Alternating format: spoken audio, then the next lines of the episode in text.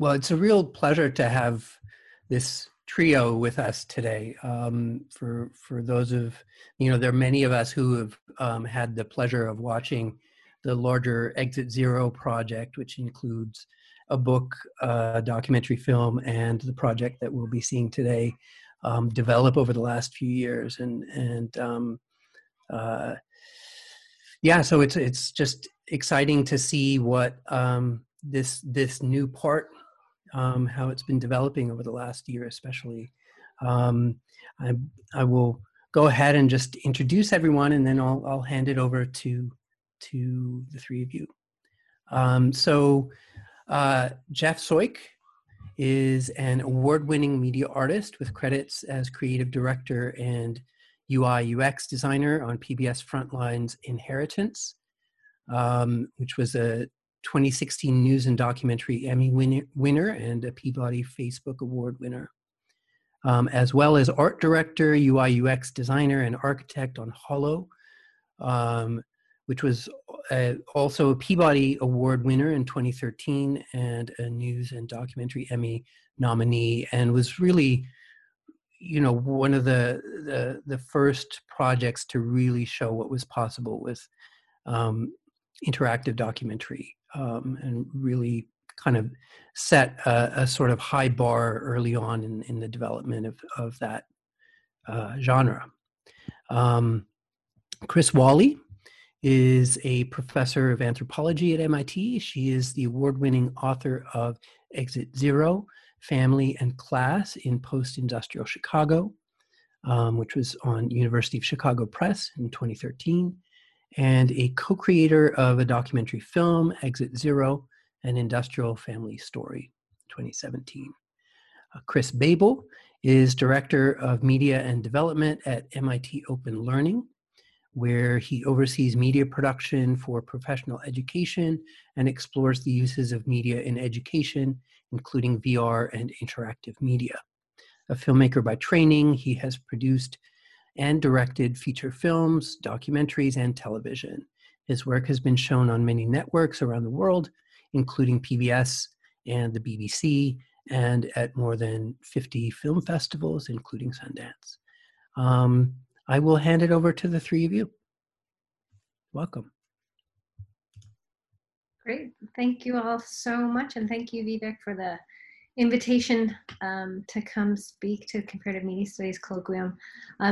With Vivek, Chris and I have been in conversation for many, many years because our projects, our work across different media has been ongoing for a long time. So it's been wonderful to be in conversation this whole time. And so thank you so much for the chance for us to come and tell you a little bit about this latest project that we're working on. Since you've already kind of gotten quick introductions about who we all are, maybe we'll just kind of hop into things. So today we're going to be talking about a project we've been working on for a number of years now called the Southeast Chicago Archive and Storytelling Project. And the way we were thinking that we would organize the discussion and demonstration today is that as the project director, I'll give a bit of an overview of the project. And then we're going to kind of take you through, do a demo of the site. The site's not fully completed. We're hoping to do our official launch in the next month or two. But Chris and Jeff will lead you through the project. We'll go back and forth and talk more about the larger overarching ideas as well. And hopefully leave a lot of time for the Q&A and discussion at the end, because we're really interested to hear what you all make of this. And again, because we still haven't officially launched yet, we still have a chance to take in feedback and make some tweaks. So we would love to hear what you all think. Okay, so just to hop in, so this website project is a collaboration on many different levels. On one level, it's a collaboration among ourselves, Chris, Jeff, and myself, as well as a large and growing team of folks who've been involved in this. And I don't know, I think Jeff is doing the slides. If there's another slide we have too that lays out some of the folks who've been involved in this project. And there's been quite a number who've developed over the last how many years. We've been working on this since 2004 in various different stages. So there's the kind of creative team and academic team who's been working on it, the three of us. We also have an archivist, a couple tech developers. We have advisory committee and a range of other folks who've done various things for the project. But the biggest sense in which it's a collaboration is with the Southeast Chicago Historical Museum. So what this is, it's a little tiny museum in Southeast Chicago. Basically the museum was created in the mid-1980s. Southeast Chicago is part of the Calumet region, which along with Southeast Chicago and Northwest Indiana is kind of the old steel belt region in that area. And the steel mills started closing in the 1980s. And around that time that the steel mills were closing, this little museum was created. So it's an all-volunteer museum. It's located in one room in a park field house along Lake Michigan. It doesn't have a phone, much less the internet. It's, you know, in some ways we think of it as kind of like the community attic of Southeast Chicago. So it's an all-volunteer run institution, and it's been that way for 40 years now, basically. So with this little community museum, as the steel mills started to close, I mean, I think basically what happened was that a lot of people who lived in Southeast Chicago who kind of felt as the steel mills were closing, not only that they were losing their economic livelihoods, but that also their history and the kind of social worlds in which they had grown up were disappearing. And so I think there was a real sense among a lot of people of wanting to, you know, hold on to or preserve or do something with the kind of materials of the past that they had as part of their lives, and make sure that that continued or was recognized in some way. So there was a lot of donation of material that happened in the 80s and on from this region for people in the community themselves. And just to tell you a little bit more about the community. So historically, Southeast Chicago, with the rise of the steel industry in the late 1890s.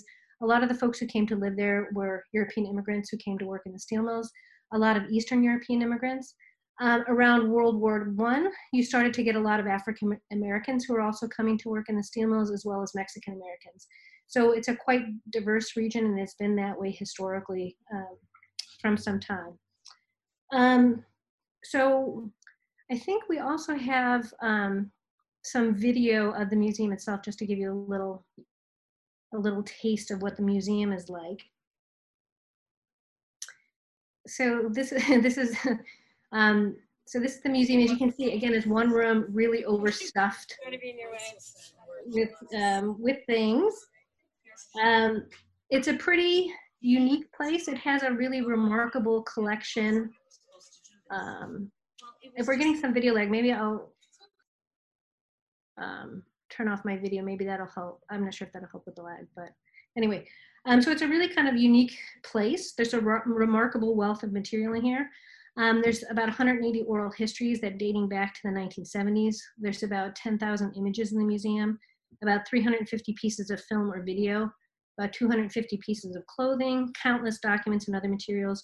And there's really not anything else like this place that I know of. I mean, as a scholar who works on deindustrialization and former industrial regions in different parts of the US, there's not really anything else like this, a kind of collection of this much material that basically came out of the community itself, where the materials were donated by people in the area. And if anybody's interested, it's a good question for the Q&A. How did this museum emerge, and how did it end up with such an incredible collection over time?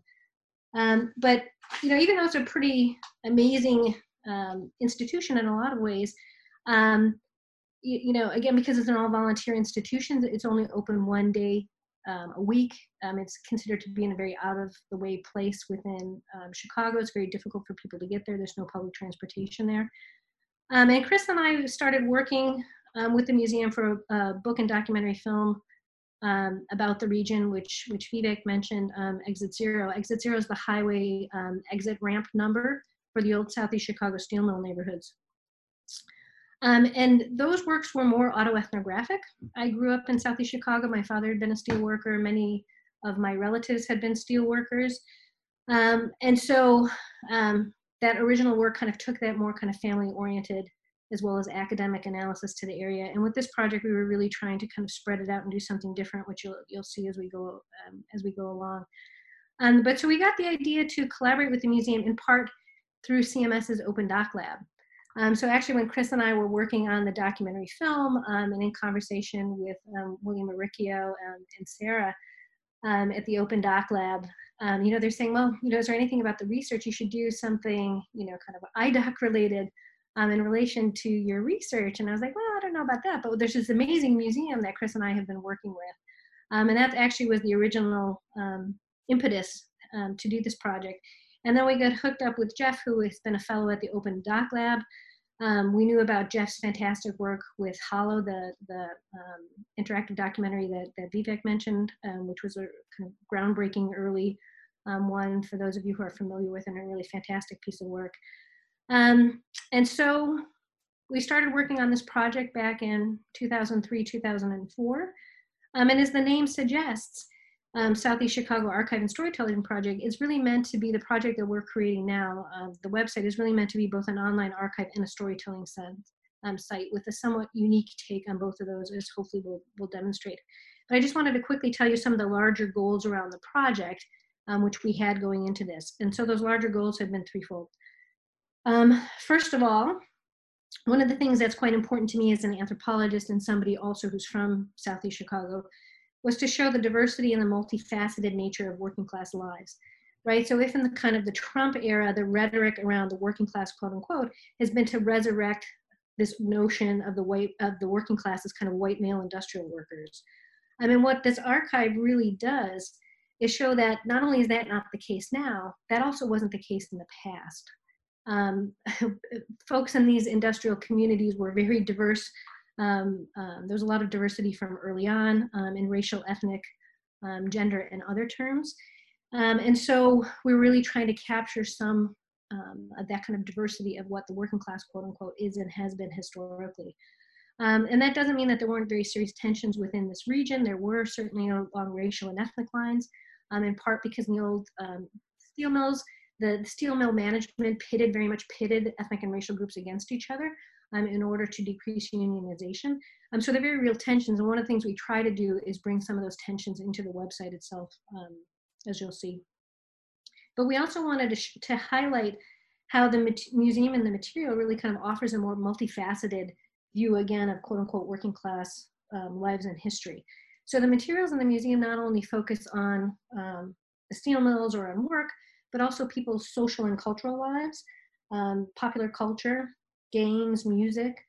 And we also try to show, and what the materials themselves really demonstrate, and which we try to kind of capitalize on, is that these kind of old communities, they also had very different kinds of strains within those communities. So both quite conservative institutions and quite progressive institutions in other cases both kind of intertwined in these communities. And so we're really trying to capture this kind of more multifaceted view of working class history. And secondly, another goal of the project, what we're really trying to do is use objects that people in the region themselves saved and the stories that people told themselves about those objects to generate interest in working class lives and kind of all its ethnic, racial, and gender diversity. And so this project is very much a kind of anthro take on archives. So there's a real kind of fascination with kind of what people saved from the past. So what did people donate to this museum? Why did they donate it? Why was it important to them? What were the stories that people told through and about these objects? And what kinds of conceptions of history emerge from this kind of storytelling around objects? And the themes and the categories we use to organize the website largely emerge from the museum collection itself and the way that the volunteers from the community themselves organized the museum. So for example, there's one featured curation on kind of military experiences, we call it On the Home Front. And thinking about the military is not something I would have come in thinking about as an issue. But there was a lot of material in this museum on people's experiences, either people who had been in the military themselves or people on the home front and what that experience was like for them. So that ends up being kind of one of the focuses there. So again, we try to really draw the themes and the categories from the website from what's actually in the museum itself. And there's often this kind of cliche about bringing history to life. But I really do think that telling history through objects really gives a more kind of lively sense of everyday life and the pleasures and struggles of people's lives than many other ways of telling history. And I think this is particularly key given that many of the issues represented in the museum's collections really speak to key issues in our current historical moment as well. So things like the nature of work, issues of police brutality, ethnic and racial conflict, controlled by powerful corporate actors. You really see all of these kinds of issues in the materials from the museum, and how people, how this played out for people historically in this kind of region. And a third goal of the project is to expand out our sense of who the audience is. So with this project, we're really trying for multiple audiences. Obviously, we'd like the general public to be interested. We hope to attract teachers and students. We're actually working on a study guide to accompany this project. We want scholars to be able to use it. But really, the first audience in many ways is people in the community itself and in other deindustrialized regions like it. And so given my own background, I've been very concerned about being able to interface with working class audiences, particularly since for many people in regions like this, legit news is often behind paywalls. Local newspapers have been decimated. This area actually has the oldest community newspaper in the United States, was in Southeast Chicago, which has been now known for some time. There's no more local newspapers that are left. And also disinvestment in public education. And so given this, people in the area themselves don't necessarily know a lot about their own histories often, and how relevant the issues that their forebears struggled with, how relevant they are to a lot of contemporary issues. And so we really wanted to engage with diverse working class audiences who have links to this region or kind of other deindustrialized ones, and to do it on a terrain generated by community residents themselves, again, through the objects they save and the saved and the stories they told about them. So one of the goals of the project for me anyway is to really think about how to reflect back working class history for working class audiences of diverse backgrounds who really don't necessarily get a lot of that reflection back in many domains today. And part of this goal is to use these materials to create bridges for intergenerational conversation. So there's a scholar, Martha Langford, who's argued that photo albums, she thinks of them not so much as pictorial technologies, but as oral ones.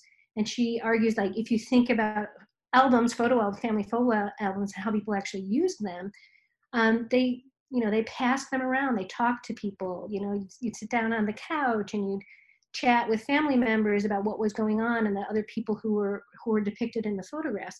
And she really sees them as conversational objects that were mnemonic devices to help people remember. So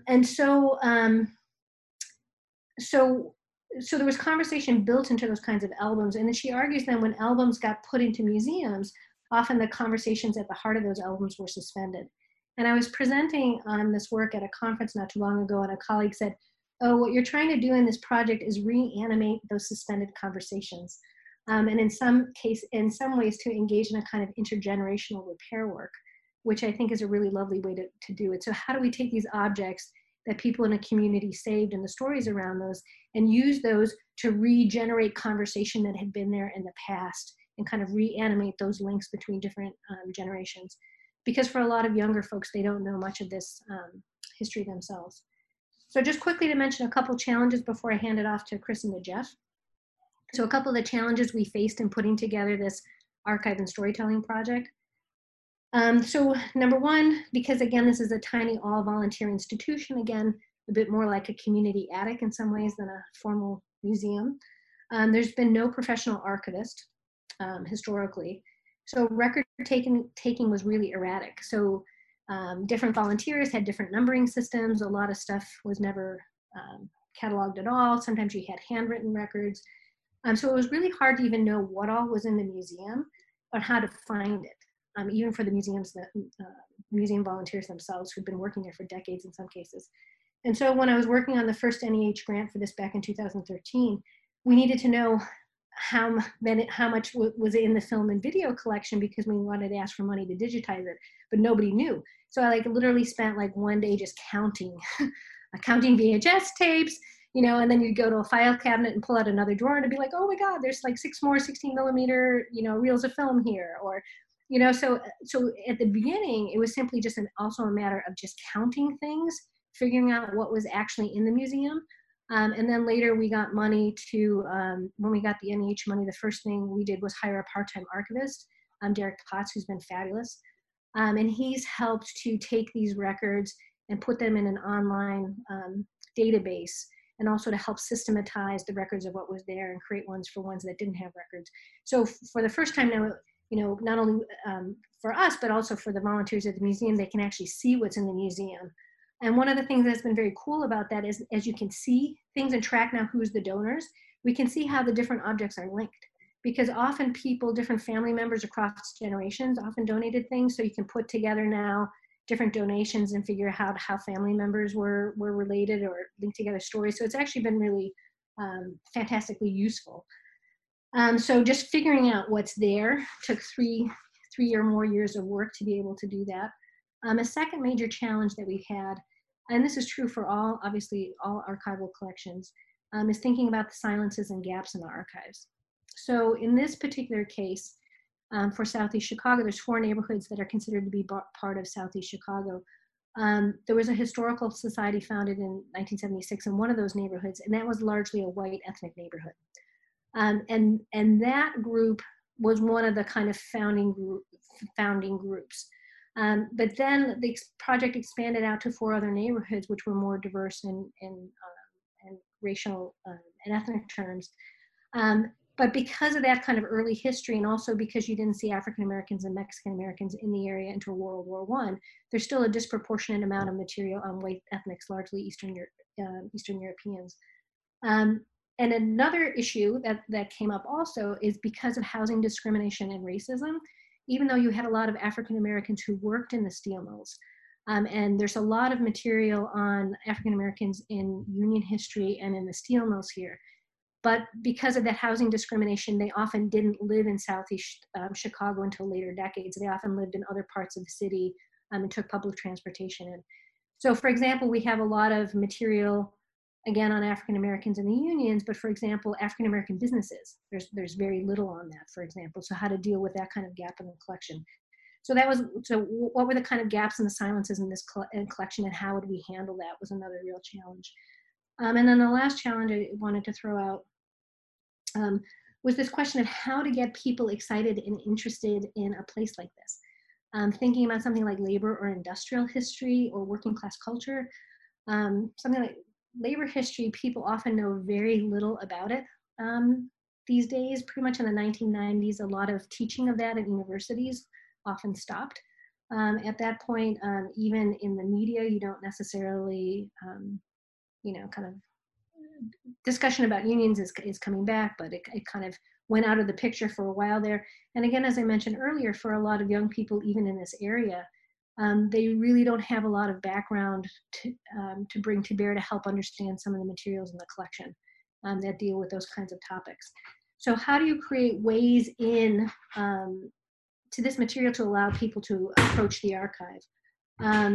And also on my end, I was somewhat frustrated with some of the other online archives that I saw elsewhere. Sometimes they were very beautiful, sometimes very expensive, but sometimes they can be hard to approach. So some of the online archives, there might be, for example, a lot of technical information about, oh, here's a particular object, here's its exact measurements, here's the resolution that it was scanned at. But in terms of what do we really know about the object? Why did somebody save it? Who donated it? Why did they care about this? So those kinds of questions often aren't answered in a lot of the archives. And so that was another kind of challenge, was how to create pathways into this material that would make it engaging for people, would allow them ways to think about how do you search for stuff? How do you search for stuff if you're not even aware of what you should be looking for? So how do we create pathways in when people might not know anything about the area or the kinds of topics that might be interested, and how do we do this in a way that makes these materials engaging for people through the kind of metadata we're going to bring about these archival objects itself. So anyway, so those were some of the challenges, and we're going to be talking a bit later than in the talk about how we tried to address those challenges in the website itself. So now I'll hand it off to Chris, who will, excuse the noise in the background, who will then hand it off to Jeff. Thanks. Yeah, I'm not sure what that was. So I wanted to just say a few words about the museum collection itself and storytelling, because that's really at the heart of the project. So, you know, the thing that's really unique, as Chris mentioned, about this collection is how it was assembled. It was assembled by community members who basically just donated things that were important to them. So there's not like a lot of, sort of professionalization about it. There's not a professional archivist. It's not really programmatic. It's sort of like in a moment of crisis, this crisis of deindustrialization, which is when the museum started, this is what was important to people. This is what people felt they needed to preserve. So that means that there's some pretty quirky items in the archive. And there's a ton of repetition. Chris mentioned some of the organizational challenges. And there's a lot of, what some people might call junk. Rod Sellers, who's the really amazing volunteer director of the museum, who has a historian's training, and is a local community member and a retired teacher, is always warning people, like, don't bring your National Geographic magazines. We don't want those, don't bring the contents of your attic. We're not going to sort through for you, what you have. But there are, amazing objects, and some of the objects, something that one person might call junk or trash is, of course, precious to someone else. Like we have objects like these. These are baby shoes. They were worn by a resident named Gloria Heinkel-Novak, who was born in 1926 to German immigrant parents. She later worked as a secretary to scientists working on the Manhattan Project at the University of Chicago. We have this. This is the last bar of steel that was rolled at Republic Steel in 1986, then called LTV Steel.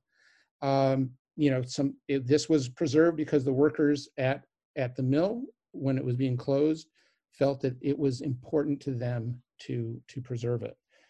We have thousands and thousands of photographs and other documents. These are the Martinez sisters. This is really amazing family of Mexican immigrants, Mexican Americans, who were just incredibly dynamic people who were real pillars of the Mexican American community. They'll come up later in some of the stuff that we're going to show you. But this is just this wonderful, vibrant shot of the women of the Martinez family standing in front of St. Kevin's Church in South Deering, one of the neighborhoods. This stuff is all mixed in with other things that some people might consider to be trash, and some people might consider to be amazing.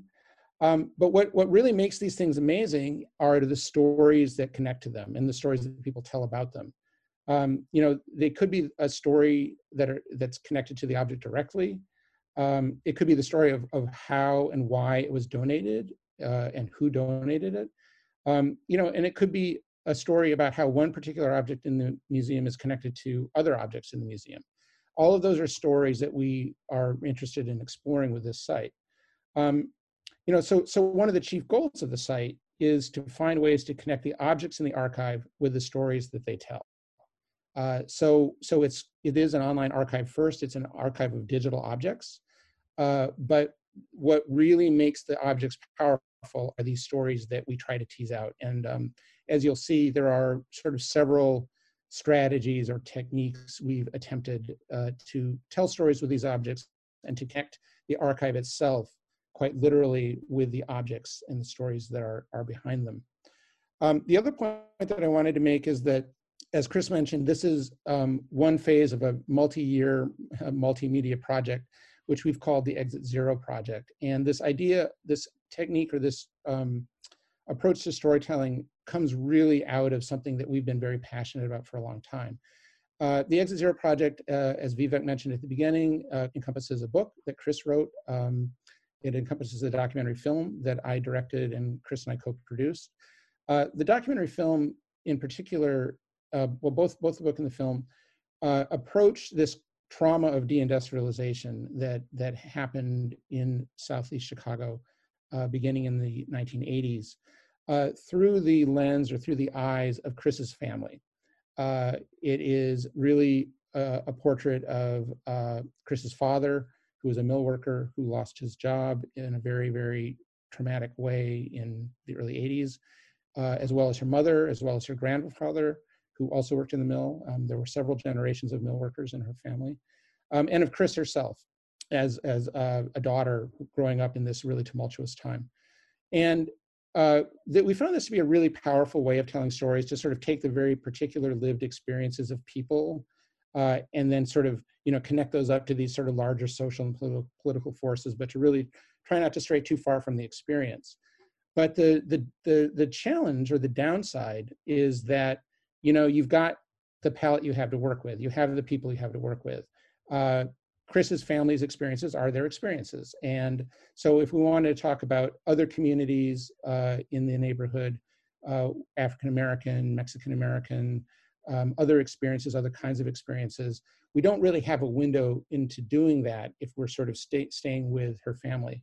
And what was really exciting was sort of that moment when we realized that the museum was that window into a broader community, and that we could sort of try to apply some of the same techniques or some of the same things we were doing in the movie to this broader archive.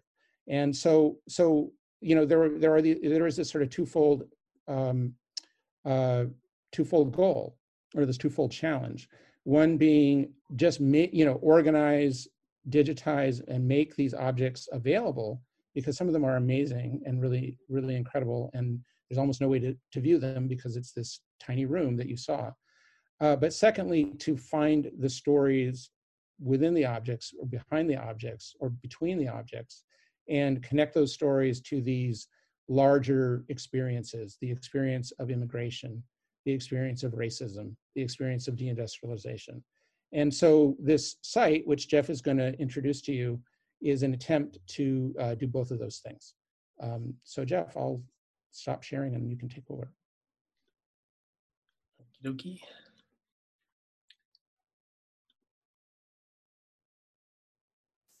All right, so this is the homepage. So as mentioned, from the start of this project, our team discussed that need for this strong relationship between archive, this archive of objects and storytelling, right? There's kind of like we wanted to really have a strong connection between those two things. And it was definitely, from the beginning, there was this desire to create these kind of cinematic, immersive stories that incorporate the items from the archive, which we ended up calling these storylines.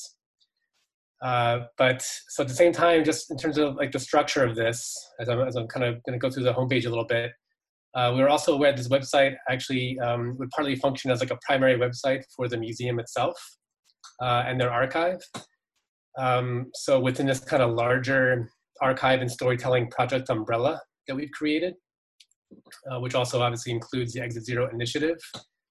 So we did have a little bit of a challenging, kind of like a brand challenge to kind of overcome a little bit, but ultimately we decided to the way in was kind of introducing this larger archive and storytelling project umbrella on the homepage, and then ultimately have the digital archive, which is essentially the kind of like the home base for the museum, and these storylines that are stories created using items from the museum, as their kind of own independent sections.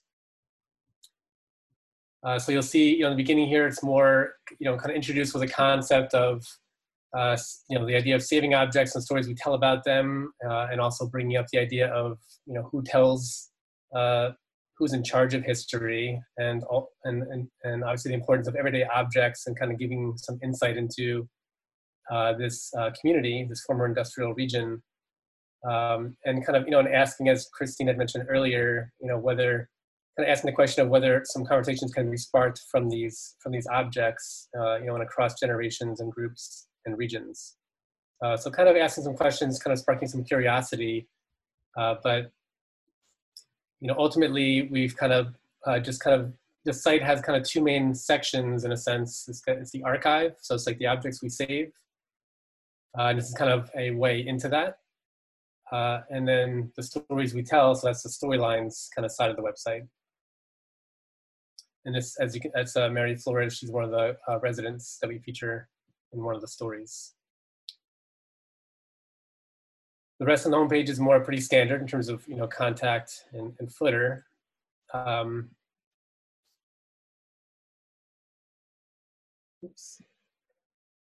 So even though they kind of the storylines and the archive kind of exist independently on the site, they do speak to one another, which we will show. And also the archive itself does do a little bit of work and kind of pushes itself a little bit to do a little bit more storytelling than the typical archive, which you know, Christine will talk about further. But I'm going to jump into the archive a little bit. I'm not going to get into the details just yet. Christine's going to kind of take over, but just in regards to structure, you know, one thing that you know, Christine mentioned earlier was that online archives tend to be, you know, kind of off-putting to a lot of users in the way they're structured, because they can be kind of overwhelming in the broad categorization that they use, or like these, you know, just kind of hitting with like a large search bar, and they just kind of assume that you as a user, that you know what you're looking for, you know, or they assume that you're maybe like a researcher or a scholar who kind of already has something in mind when you come to the site. So, you know, one of the challenges is we definitely still wanted to accommodate that type of user, but we also wanted to, you know, consider other ways in to the content. So that's something that Christine will kind of get into further detail about. But I'll kind of jump in. So like right off the bat, you can see we have obviously our standard about pages, you know, so just kind of like about the community, about the project, but also about the society and museum as well. So again, there's kind of like multiple kind of components to this larger project. For those that kind of just want to jump right to the archive, we want to have an easy access, just browse option. So I will jump into that in a second.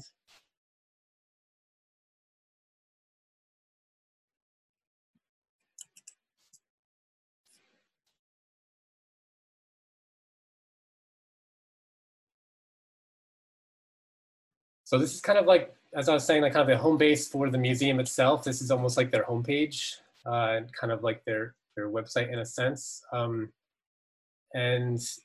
Christine will talk about the, as we scroll down, some of the additions that we kind of added to it, but, you know, we really didn't want to just hit with the, you know, the kind of large search bar and kind of, and again, like those kinds of like overwhelming database terms and things like that. It's more, we wanted to kind of introduce you to it, give you the option to quickly browse, but then also potentially, you know, learn about what's in this collection for someone who has zero familiarity with it, you know, upon visiting.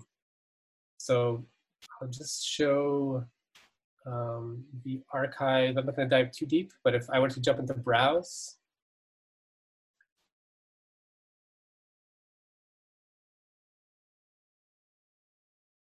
so this is, so, you know, one of the challenges with this was that, you know, we had to consider kind of the scope and limitations, being this, you know, being an independent team and trying to, we couldn't really necessarily reinvent the online archive, but, and just building an online archive itself is quite a beast to, you know, to take on. But we figured what we could do is kind of build on top of it a little bit and entertain some kind of tweaks and additions that would make this do a little bit more and kind of speak to what was mentioned earlier about trying to tease out the kind of story aspects of these objects. So this is more the kind of, you know, kind of conventional foundation of the archive itself.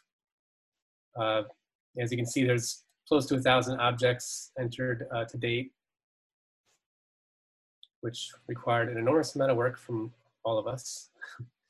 But definitely Christine and the archivists, a lot of work putting these together.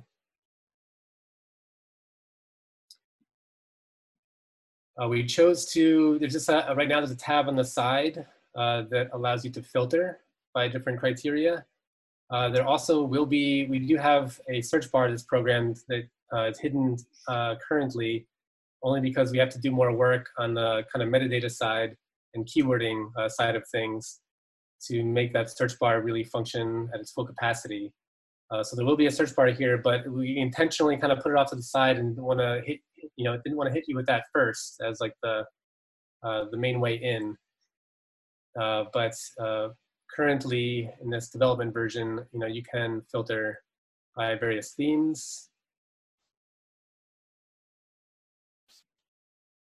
And themes, we also have, you know, a lot of have sub-themes as well. So you can get pretty specific in terms of the kind of topics you want to dive into. Also time periods. organized by neighborhoods, ethnicity and race, and also media type.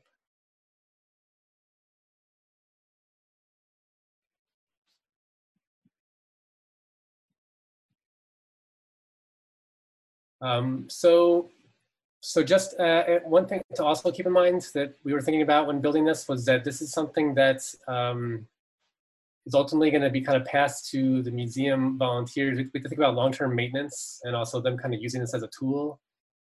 So you also don't want to make this something that they can't navigate themselves and can't also keep up themselves.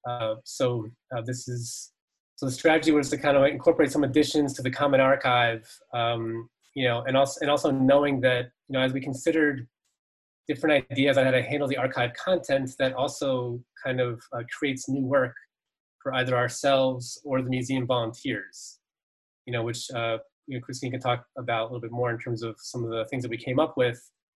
They definitely help bring out some of the story elements of this collection, of this archive.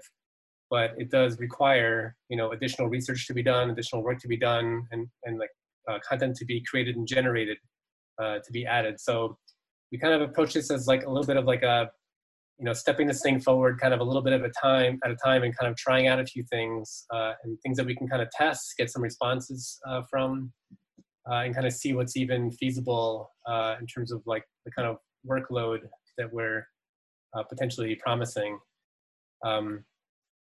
So we feel like that's kind of the smartest way to approach it creatively and structurally.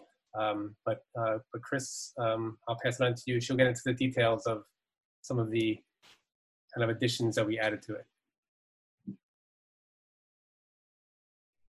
Okay, thanks, Jeff. Here, let me. Yep.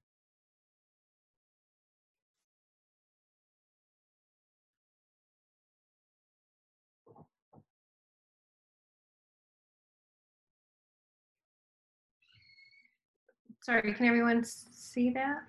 Yep. Okay. Okay, great.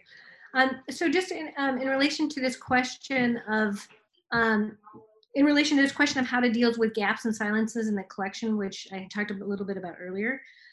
So how to deal with this? And as I raised the question about, for example, since there are fewer materials on African Americans, particularly in terms of, sort of community life, how do we highlight those materials more in the collection? So, if there's a preponderance, if there's more on, say, Eastern Europeans, how do we make sure that that stuff doesn't get kind of lost, lost in the sea of other things? And so one of the ways we try to address this in the archive, oops, sorry, I'm gonna go featured curations. Back to the future curations list. So one of the ways we try to address this is by creating what we call this featured curations. We have 13 of these. So basically curating on certain topics, things that were key to life in Southeast Chicago, but there might be fewer items on those things in the museum, but they're things that we think people would be interested in. And so we created these featured curations. This one here is on Black experience in the mills. We have another one on women at work. I mean, one of the things that often happens in industrial communities, because there's a lot of focus, say, on steel labor, it tends to focus on men's work and doesn't acknowledge as much. There were some women who did work in the mills, both during World War II and then beginning in the 1970s. But there was other work that women did both in the mills and offices, for example, here, or in other kinds of work. So we have a featured curation on women at work, so that kind of doesn't get lost. We have one on the cradle to the grave, thinking about sort of the life course for many people in the area, and trying to curate some objects that relate to that. Again, some of these are oral history, some of them are objects, a lot of things are photos. We have one on union life. We have one on danger in the mills. The mills were quite dangerous, as I think many people probably know. There's one on just having fun. There's a lot of material on just sports and popular culture and So we wanted to make sure that that had had a place, a key place on the site as well, because this was historically a largely immigrant community in a lot of ways. So we wanted to kind of pull some of the key materials around that up towards the front as well. So anyway, so we have 13 different featured curations. And that's one of the ways then to try to kind of both create ways for people to be able to approach this site, but also to make sure that certain kinds of materials weren't getting kind of lost, getting lost overall. And to give you, so here, for example, since again, we have relatively little material on African-American home life, we wanted to make sure that we prominently emphasize this one. These are the home movies of a family called the Elkins family. And it's quite telling. So this object in the backstory, which I'll get to in a minute what that is, but we have these descriptions of the objects. Again, for a lot of African-American steelworkers, because of housing discrimination, they didn't actually live within Southeast Chicago. So for example, this family, Robert Elkins, was the first African-American boilermaker at U.S. Steel South Works.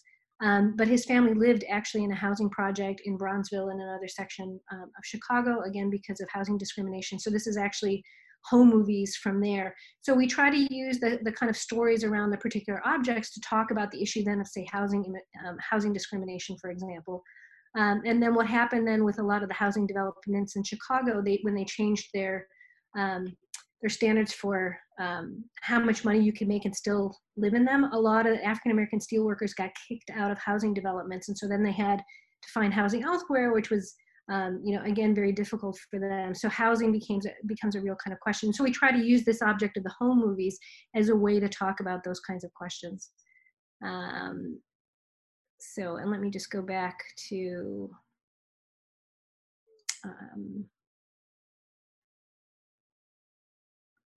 sorry. Actually, I'll just do it this way.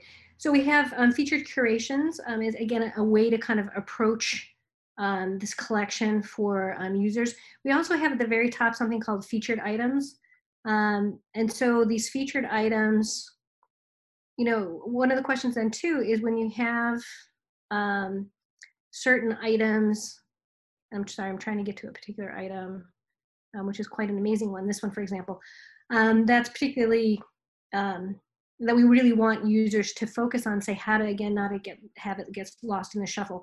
So the featured items are just rotating items that we want to highlight for users at various points. And this one here was a World War I diary, and again it's another example of sort of things being lost in the museum. There was a note in the record that there was a World War I diary in Polish, but nobody could find it.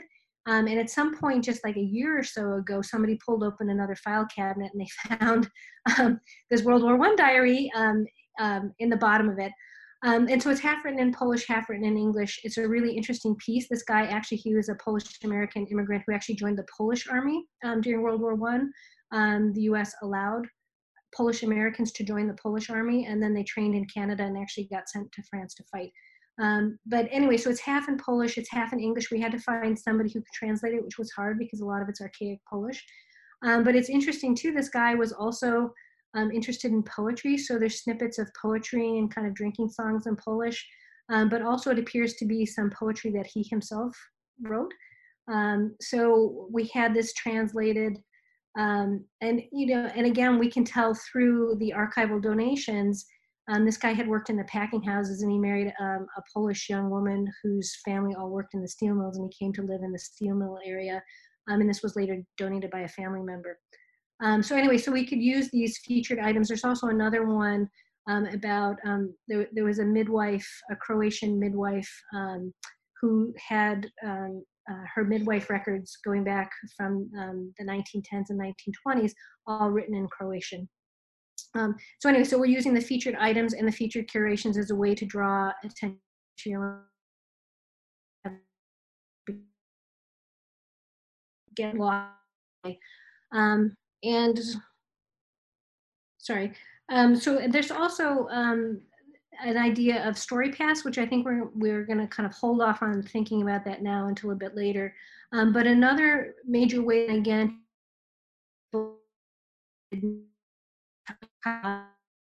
in different kinds of ways is something called the storylines, which Jeff and Chris are going to talk about. But actually, there's one thing that I've forgotten to show, which I meant to. My apologies. Oops, sorry. I just wanted to quickly show something that we refer to as backstories. Let me find an example. So, you know, again, how to approach these objects in a different way. So this was an ID badge from U.S. Steel South Works. And so this woman, Pascuala Martinez, she's the mother of actually the 5 young women in that photo that Chris showed earlier. And so when we're giving descriptions of these things, what we're trying to do then is write up what we're referring to as backstories. So we're trying to have it be a bit more than the usual kind of context that's given and try to have it be a little more personal. Partly it depends on what we have in oral histories, but basically we've been taking oral histories, other information in the archives, doing research on Ancestry.com, sometimes secondary literature. Also, we've been going to people in the community. The museum has a Facebook page with about 6,000 people. So for particular items, you know, we'll post it on the Facebook page and like, does anybody know this person? Do you know anything about this kind of object or what's being depicted? And we're getting information back and we're kind of creating these little kind of some of these backstories are quite long, others are relatively short, but we try to link it up through the ways people talked about or reference the objects, which are also often through families and family connections. So this is a quite simple one. And here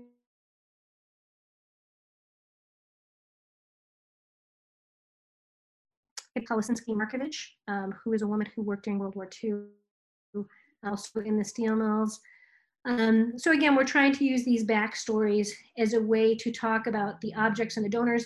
And you didn't really see that in these 2 examples, but for in cases where we have oral histories, we're trying to pull directly comments from the oral histories themselves or stories that people told. And actually pull those stories and quotations from the oral histories into the discussion of the objects themselves. Okay, so I think maybe I'll hand it over to Chris and Jeff here for discussion then about the storylines. Okay, thanks. So let me share my screen.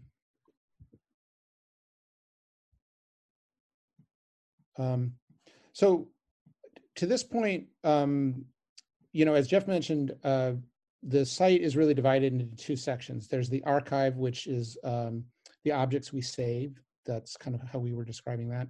And then there's the stories we tell.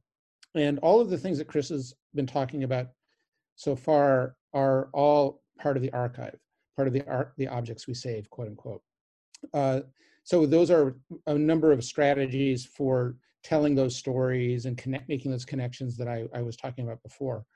But one of the chief ways that we're attempting to do that is in the other part of the website, the stories we tell. And this is where we're putting together what we call storylines, which are basically broader, more sweeping, or sort of more significant stories that are told entirely with objects from the archive. And to date, we've completed 1, and we're in the middle of doing the 2nd. The first one, which Jeff and I are going to just talk about very, very quickly, is called Mexican-American Journeys. And it's about the Mexican-American experience over, you know, a century, essentially, in the neighborhood. It ties, obviously, to other immigrant experiences. There are a lot of commonalities, but there are also a lot of things that are very different about the Mexican-American journey. So each of these stories begins with an object, and in this case, the object is this display of dog tags, replica dog tags.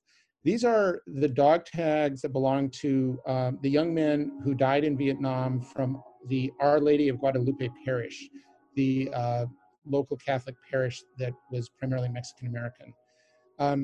And in fact, more young men from that parish were killed in Vietnam than from any other parish in the country. So they suffered very, very heavily during the Vietnam War.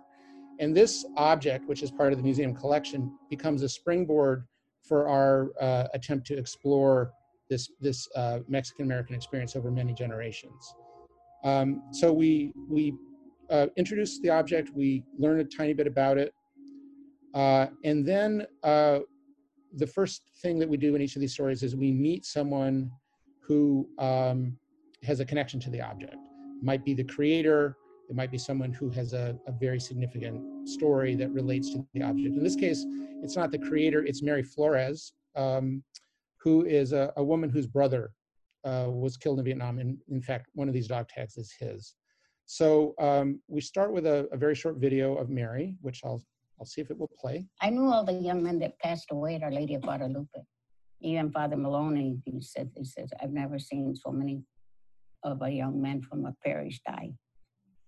Yeah, but my brother was the first one that was killed, and it's him right there. They all from our neighborhood, all from South Chicago. My name is Mary E. Flores, and I've been in Chicago since 1949. When I first came to Chicago, I didn't like it because I'm from Oklahoma, and my father used to be a coal miner, and he lost his job. We came here, and all the steel mills were going then, and the coke plant and everything. It was so ugly, and you see all that graphite flying around. And I told my mother, I don't like the city. I like being on a farm instead, you know. And she told me, oh, you're crazy. There were 17 of us. I was second to the oldest. I remember I used to carry the kids on my hip and do their diapers and all of that and hang clothes and take them down and chase after the kids. That's my brother, Tony. He was the oldest, and he was killed in Korea at the age of 17. Joseph was one of my younger brothers, and then he went into Vietnam, and then he was killed in January 1966. Oh my God, my mother, she was beside herself because she had already lost one son in Korea, now the second one. She wasn't herself anymore after that. So here we give them birth and they're taken away and they don't come back. So we got a lot of military family. Three of them didn't make it, so, you know, they wanted to fight for our country, so they did. It's just something that they're proud to be an American, you know.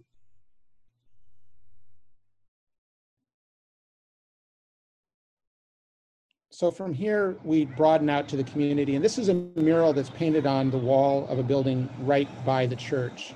And the church is really the center of the community. You can see the spire.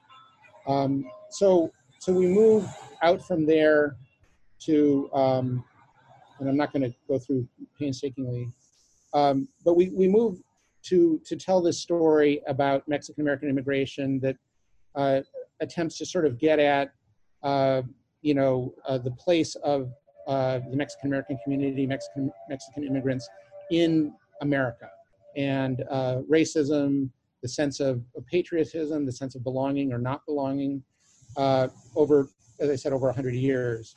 And all of the objects in the story are from the collection, and you can always actually find them in the collection with this tab here. So if I click this, I would go to the archive entry of this particular drawing. So we have all sorts of objects here. We have, linking text. We try to do it only when needed, but obviously we're trying to sort of make connections sometimes.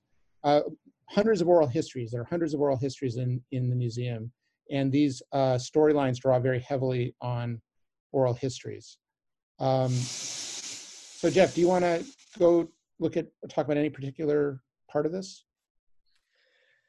I think you covered a lot of it. We're just trying to kind of create a nice, thoughtful flow. We kind of, obviously you have to kind of work through a story kind of outlining process, and then also considering a lot of the media. As Chris mentioned, there's so much to pull from, and, Christine was trying to kind of distill a lot of what is there, and then we had to kind of, and then, let's try and put this into, a story with an arc we actually had like visual media and things that we could make use of, but we also, we had a sound designer, Billy Raznick, who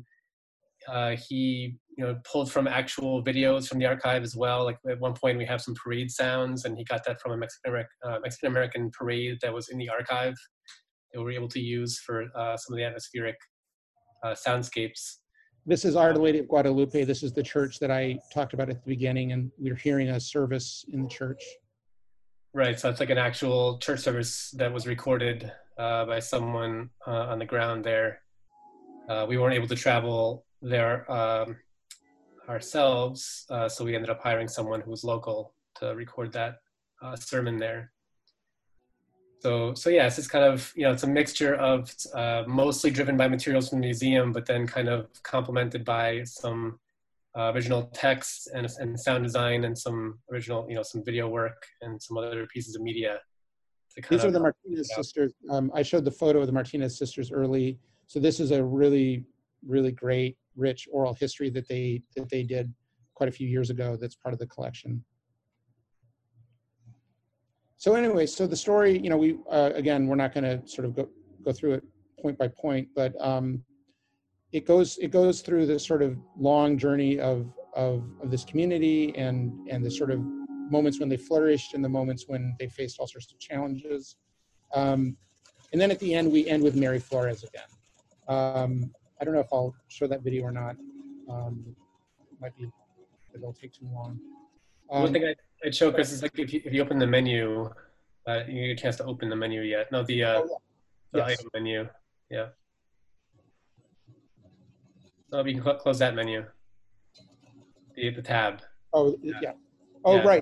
Right. So this is again, a very important part because, as I said, we want to link these stories with the archive itself.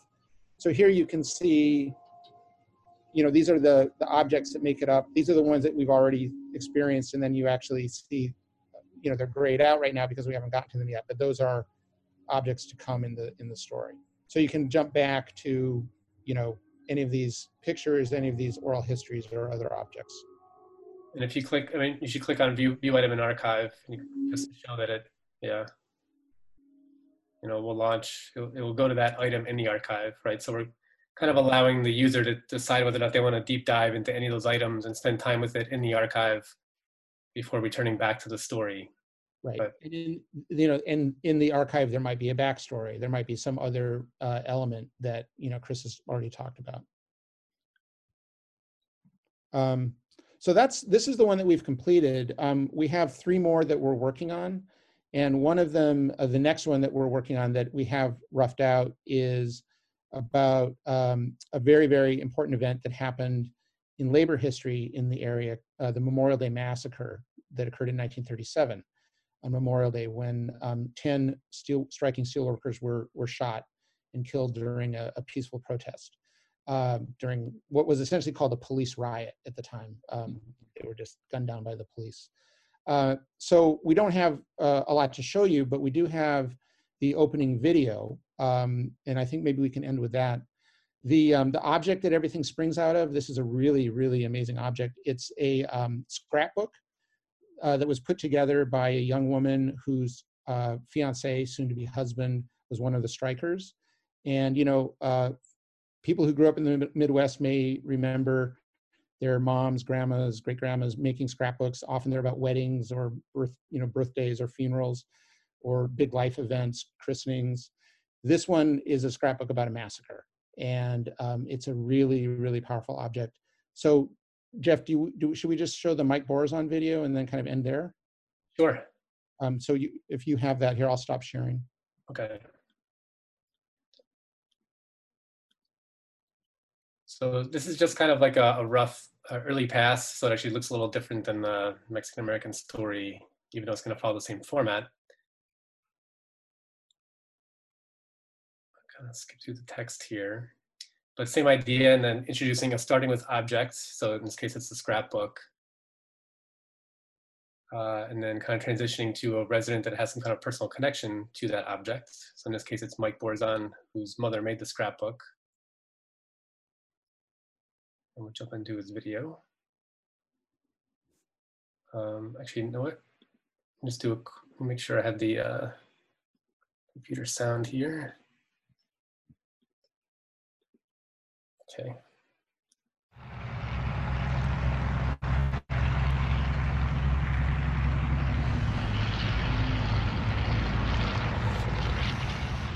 Well, my mom kept a good book. Sad day, sad day.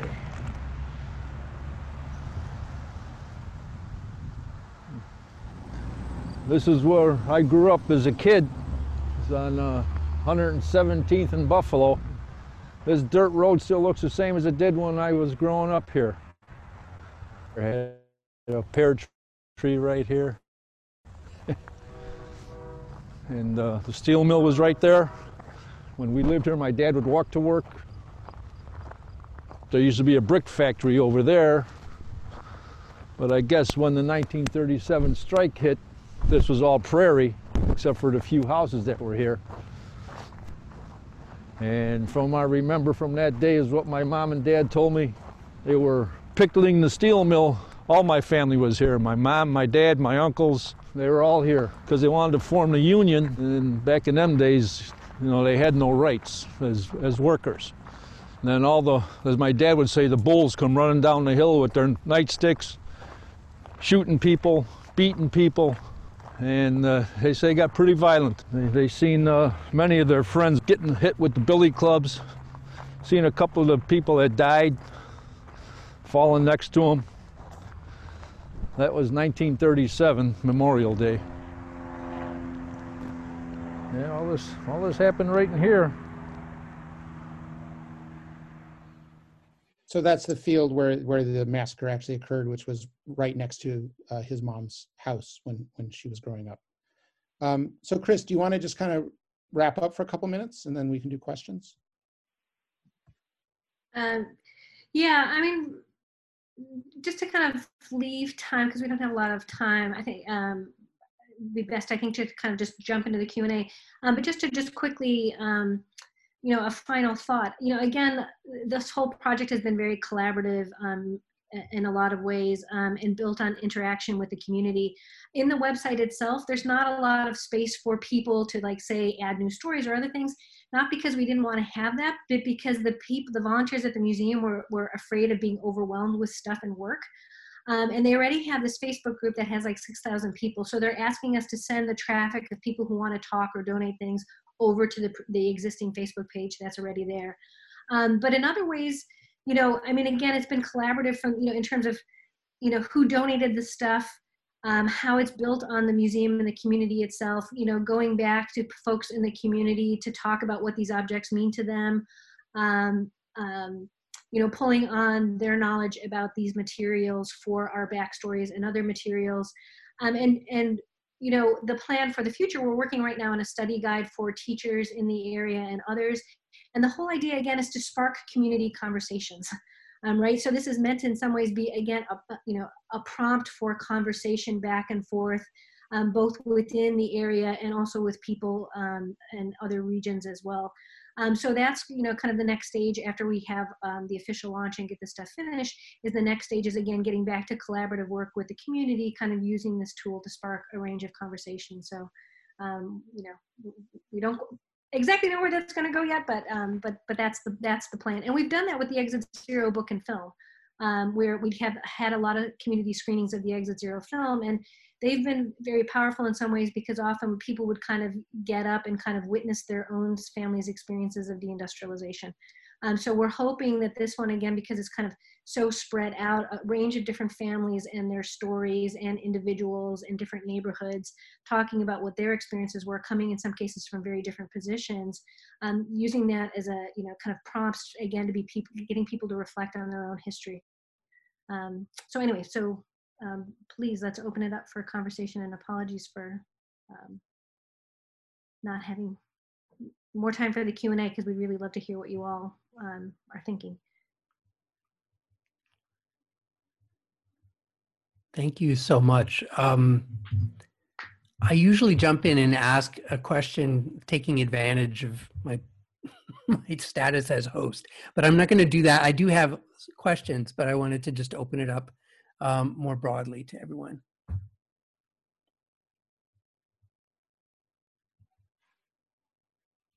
Laura.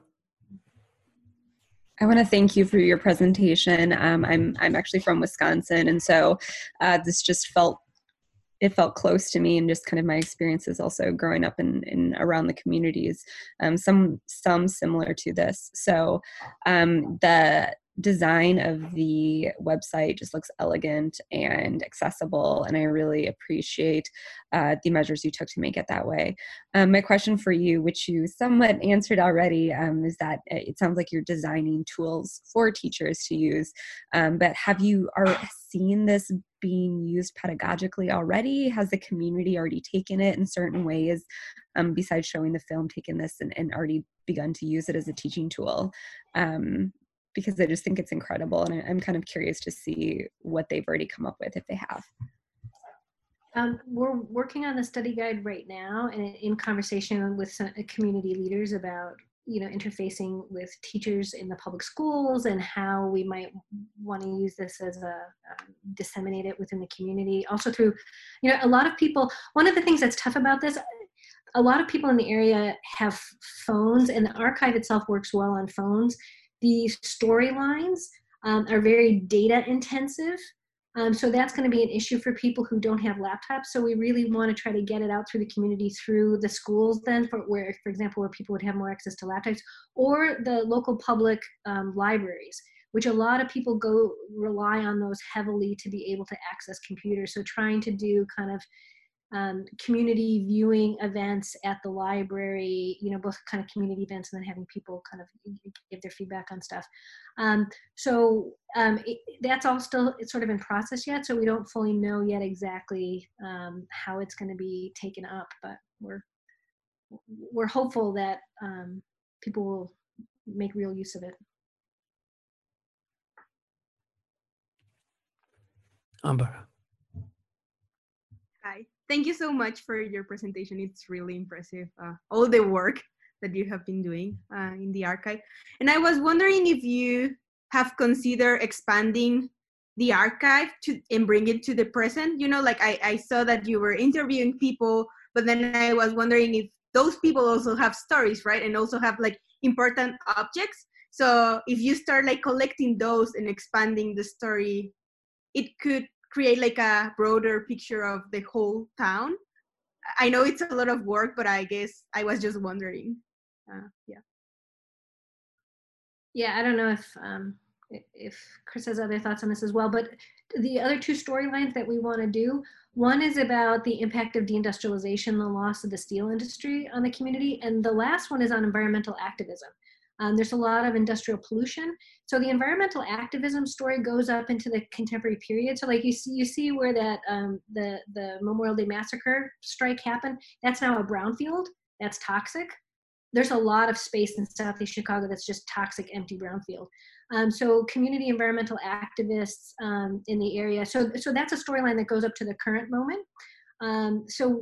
And we do want this to become a site where it's both about the past, but using the past as a way, again, to connect generations and think about the future.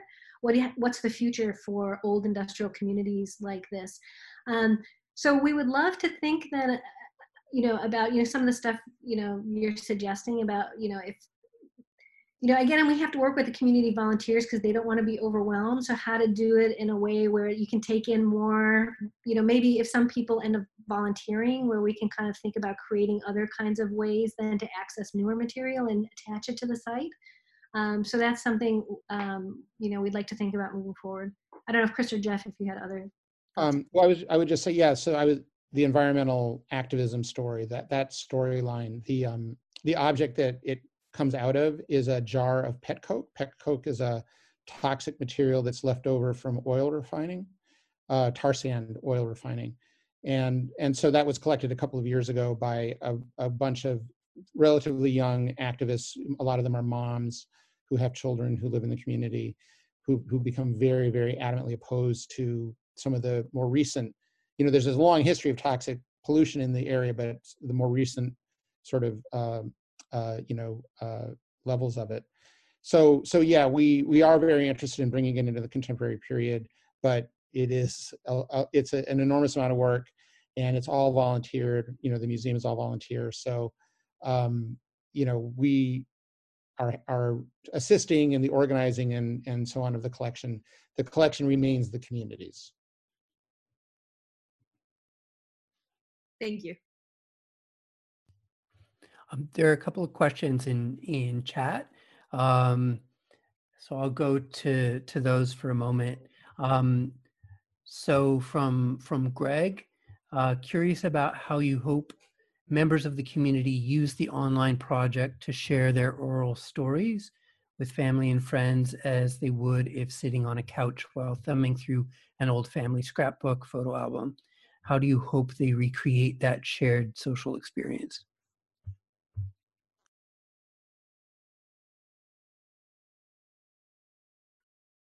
Chris, do you want to tackle that one, or do you, what do you think? Well, yeah, I mean, I think that's a great question. You know, one of the issues that we have right now, which is a huge, it's a huge developmental lift, is the fact that the storylines don't work particularly well on phones. They're quite glitchy. So the archive, as Chris said, is better. I think I would like to think that, people got huddled around a laptop. We know that in practice that doesn't always happen. Phones are really kind of the center of the social world for a lot of people, and it's more virtual. It's not like sitting on the couch together necessarily, although our son does that with his friends. I can very easily imagine people sharing this on a phone, either when they're in the same space or in different spaces. The laptop, which of course, as MIT people, we all have, is less of a common item. Mm-hmm. I will say though, I mean, we are looking to have this work on tablets. It's more just like for the storyline part. Like the archive itself is definitely mobile friendly.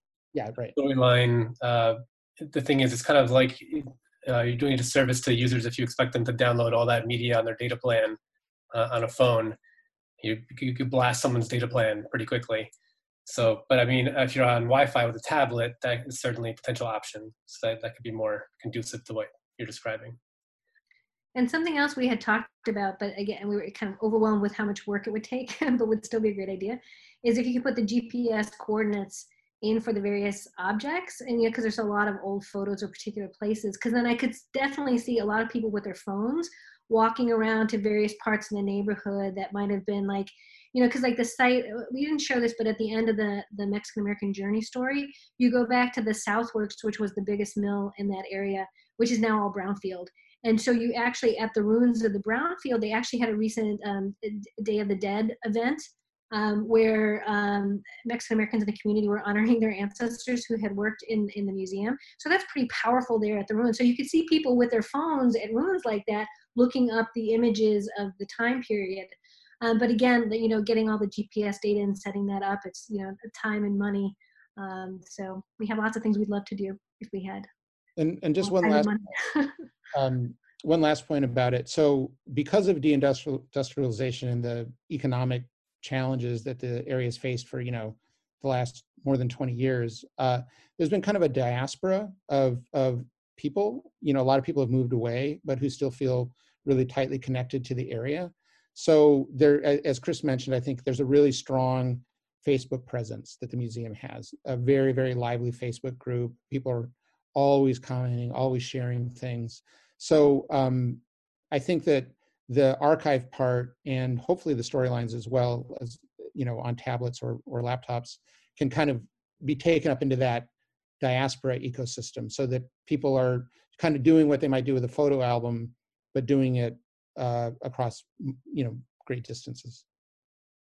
And I just want to say in relation to one of the other questions in the chat about relationships with other Chicago-based institutions that have archives and museums. So the advisory, there's an advisory group for this project. It includes somebody from the Chicago History Museum and the Field Museum. So they've been fantastically helpful in all of this. And actually with a guy, we've been working with the Chicago History Museum. He actually has his PhD in Slavic studies. So he's volunteering to translate some of the Serbian and Croatian materials for us, which has been fantastic. So we are in connection with those folks, and they actually, through the Field Museum, they're trying to create a consortium of institutions across the Calumet region to bring together different kinds of archival collections.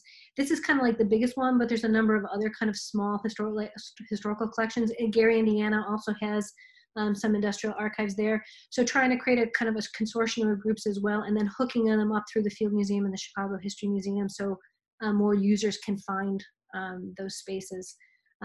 So we are trying to kind of create those connections. Also folks at the Mexican Museum of Art in Southwest Chicago as well. Hey, looking at the chat, I see that there's a question about the curation of the storylines and the creation of them. And just because that's like a very challenging process, I don't know if we want to say a couple of words about that. I don't know, Jeff, you're kind of always, you know, like shouldering the burden there. I don't know if you have anything to say to answer that one. Well, it's might have to be articulated, the question. It sounds to me like it might be more about where it's like choosing the materials to use and whose voices are heard. So like what, yeah, kind of the selection process, right, of the media and the materials that we're using. Right, which I think relates to the narrative process, broadly speaking, which is also a challenge. Yeah, absolutely. Yeah, I mean, it's a narrative process, but I guess I'll also say it's also, you know, plays into, like, Christine, I don't know if you want to talk about, you know, how you're sharing this with the committee and you know, and various community members that are getting incorporated into these stories as well. So there's that part of it, too. And just to say, with as part of... from the beginning of the project, and also as we were working on the grants for the National Endowment for the Humanities, we worked with the advisory community, which has community reps and the different volunteers from the different volunteers on the board of the museum. You know, and we kind of talked through, in, you know, we tried to pick stuff based on what's in the museum itself, you know, so again, trying to honor the kind of categories that people had in terms of like, you know, if there's certain topics that, you know, again, the military topic, there's a ton of stuff. So as an anthropologist, that's really interesting. Why is there so much stuff on the military here? So that's been an interesting one to ponder. So we've tried to kind of honor the kind of categories around which people were donating stuff. But then in other instances, we try to, like, if we knew, for example, by the time the steel mills ended, about a third of the workers were white, again, largely Eastern European, about a third were Mexican American, about a third were African American. And in turn, you know, so we, you know, but again, there's some gaps within the museum's collection itself. So in those cases where we know that is kind of reflective of the actual social life of the area, trying to make more prominent certain voices that might be getting lost in the stuff, because we know that's historically accurate to the place. And so that played a role as well. So we went through with the advisory committee, what is the stuff we want to prioritize and emphasize, and how do we kind of create balance in these kinds of ways, both honoring kind of what people donated and why they thought it was important, but also making sure that we're addressing gaps if gaps are there. So we went through that kind of process then of deciding what kind of stuff to emphasize. And then Jeff had a huge influence as well, as like kind of what stuff is arresting in aesthetic terms that we, you know, that people would, you know, enjoy looking at, which was definitely part of the process as well. If you've got 300 pictures of a steel mill, right, which ones are the exciting ones to look at? And anyway. I'm going to take another question from the Q&A. This is from Mimi, who asks this, or who says, "This is an awesome project. Thank you so much. Can you show an example of an entry on the back end?" I don't know whether, Jeff, you're set up to do that. And if not, it would certainly be interesting to hear a bit about the code side of this. Back end, yeah. I mean, so this is built on WordPress. So any of you have used WordPress, it's pretty standard. You know, it's customized and everything. We have our back-end developer, Jared. You know, I could try pulling it up real quick. The storylines are very custom. That's not really anything that we have like a back end for, because that's like a very tailored thing that we've been kind of creating and kind of shaping as we make them. So that's something we're just kind of building manually. And it's just it would be a massive thing, like making a platform from scratch. So we just don't have the kind of resources and capacity to do that for the storylines, but for the archive side, we definitely, you know, it's all WordPress based, so I can do quick.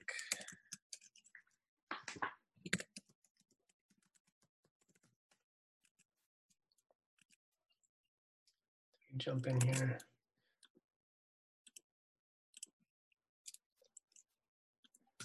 So here's your typical, WordPress dashboard. We have a feature curation section. We have our, here's the archive. Let's jump into there.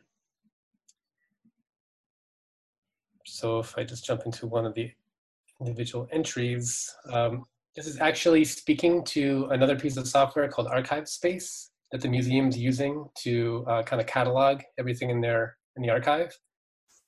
So the archivist, Derek, works very much with those records. He's like a session records in the archive, and he inputs a lot of the metadata there. And then we're actually putting in the unique ID from those records, and that's actually drawing from ArchivesSpace and pulling in that data into WordPress. So we actually do have two kind of databases that are speaking to each other for this project. And then we have the ability to kind of add additional metadata on top of that. And then you'll obviously articulate if it's like, if this item is a part of a feature curation, if it's a part of a storyline, we can add a call to action for the storyline that's a part of, add any kind of rights information, put up the thumbnail. If it's, something we have on YouTube, if it's a video, we have a link to the YouTube video on the channel. And then of course, all the filters and everything are these checkboxes on the right-hand side.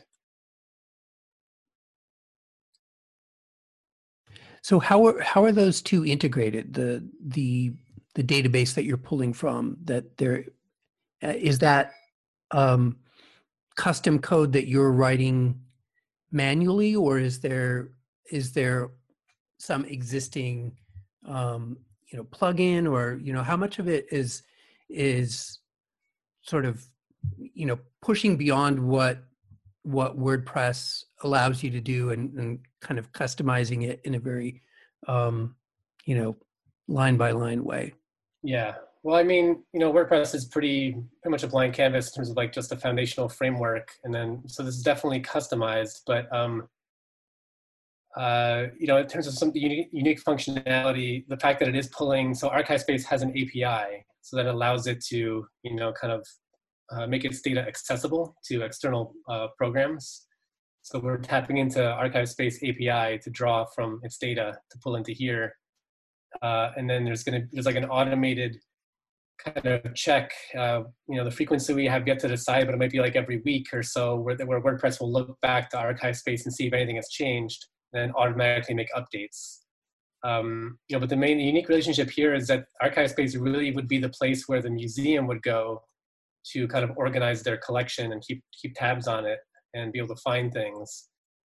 And then the WordPress and this website is more like, once they decide they want to feature something in a digital archive and make it more public, that's when it kind of, leaps over to this website and becomes a new added item to this. Because obviously we only have maybe about 1,000 items on this site, but the museum itself has thousands of items.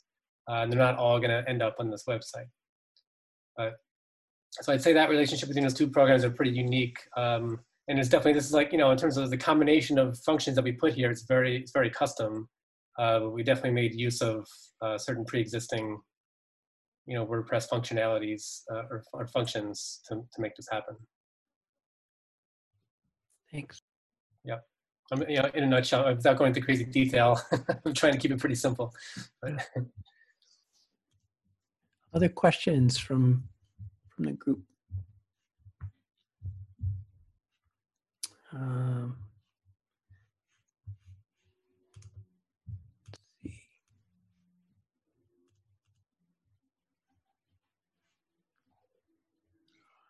see. Well,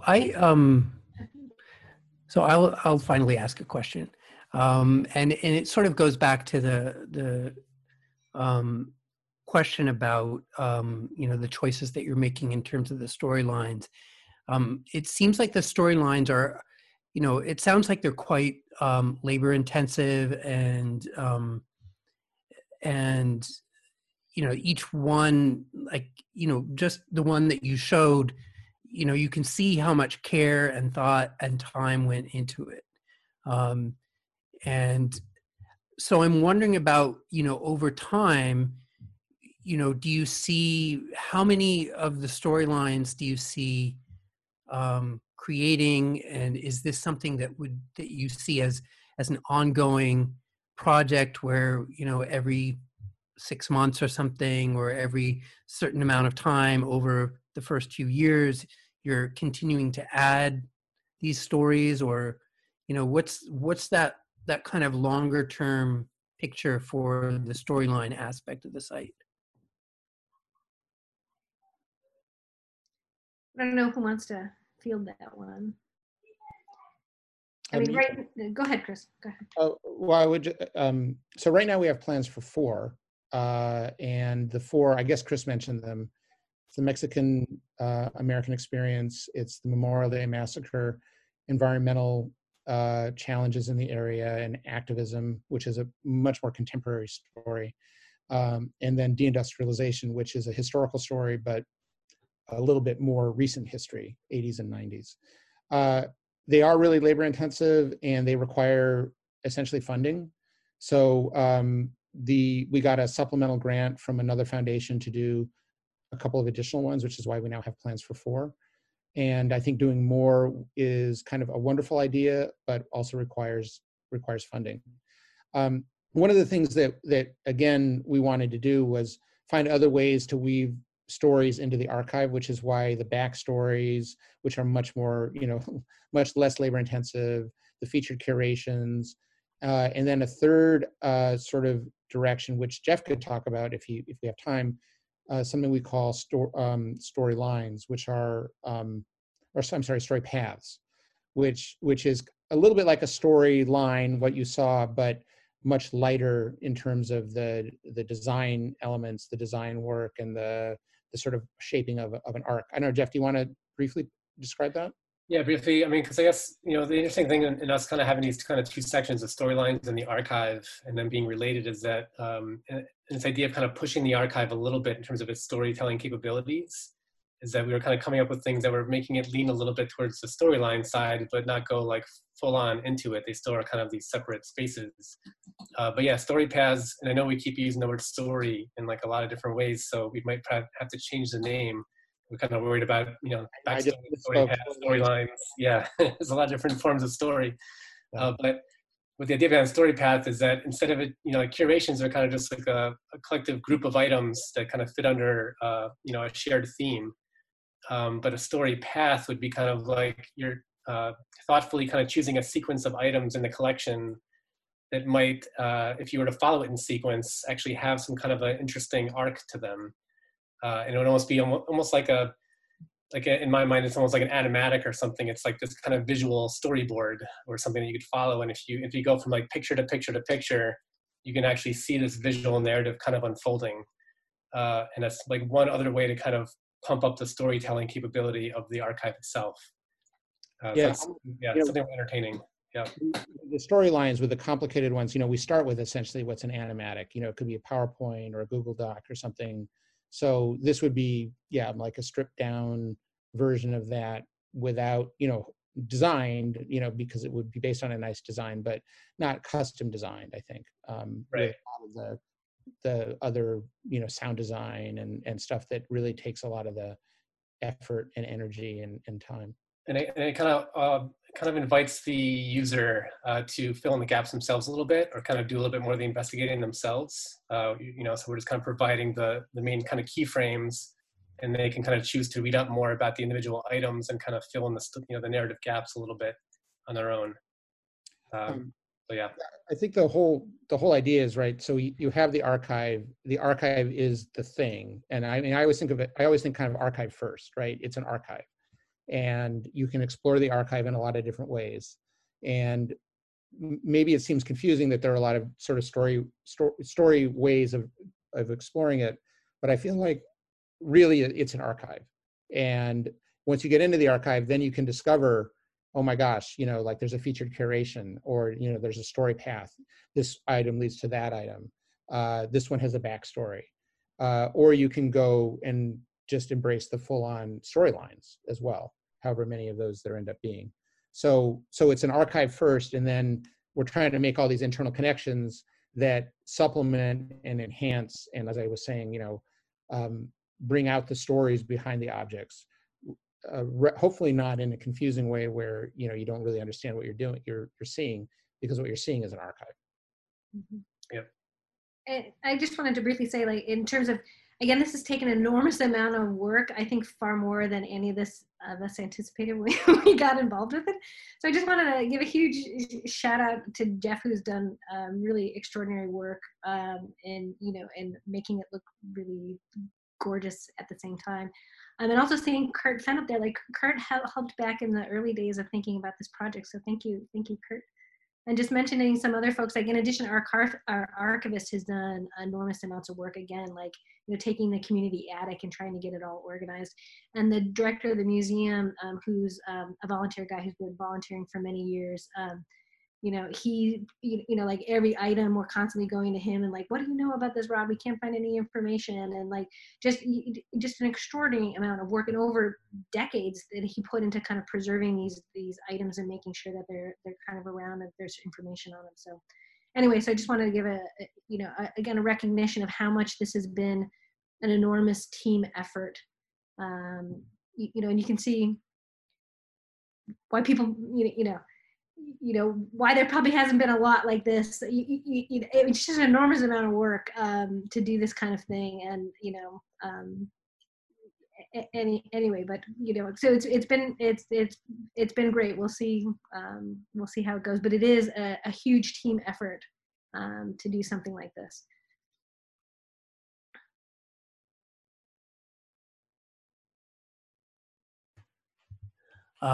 So we've gone past time, but I think there was one other question from Tomas in the Q&A.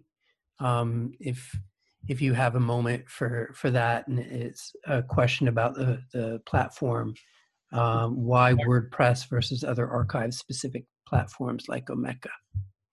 Thank you, Professor, but I think he largely responded by now. So okay, all right. Thank you so much. Okay, I think our time has come to an end, but this has been really incredible and really, it's such a rich project, and you're doing such I don't know, beautiful work with it, and that's both meaningful and aesthetically beautiful.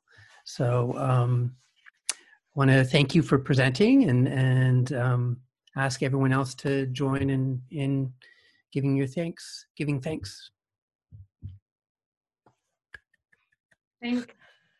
you all so much. It's been great to have a chance to talk about the project with you all. So thank you. Yeah, thank you. Yeah, thanks for joining. All right. Take care, everyone.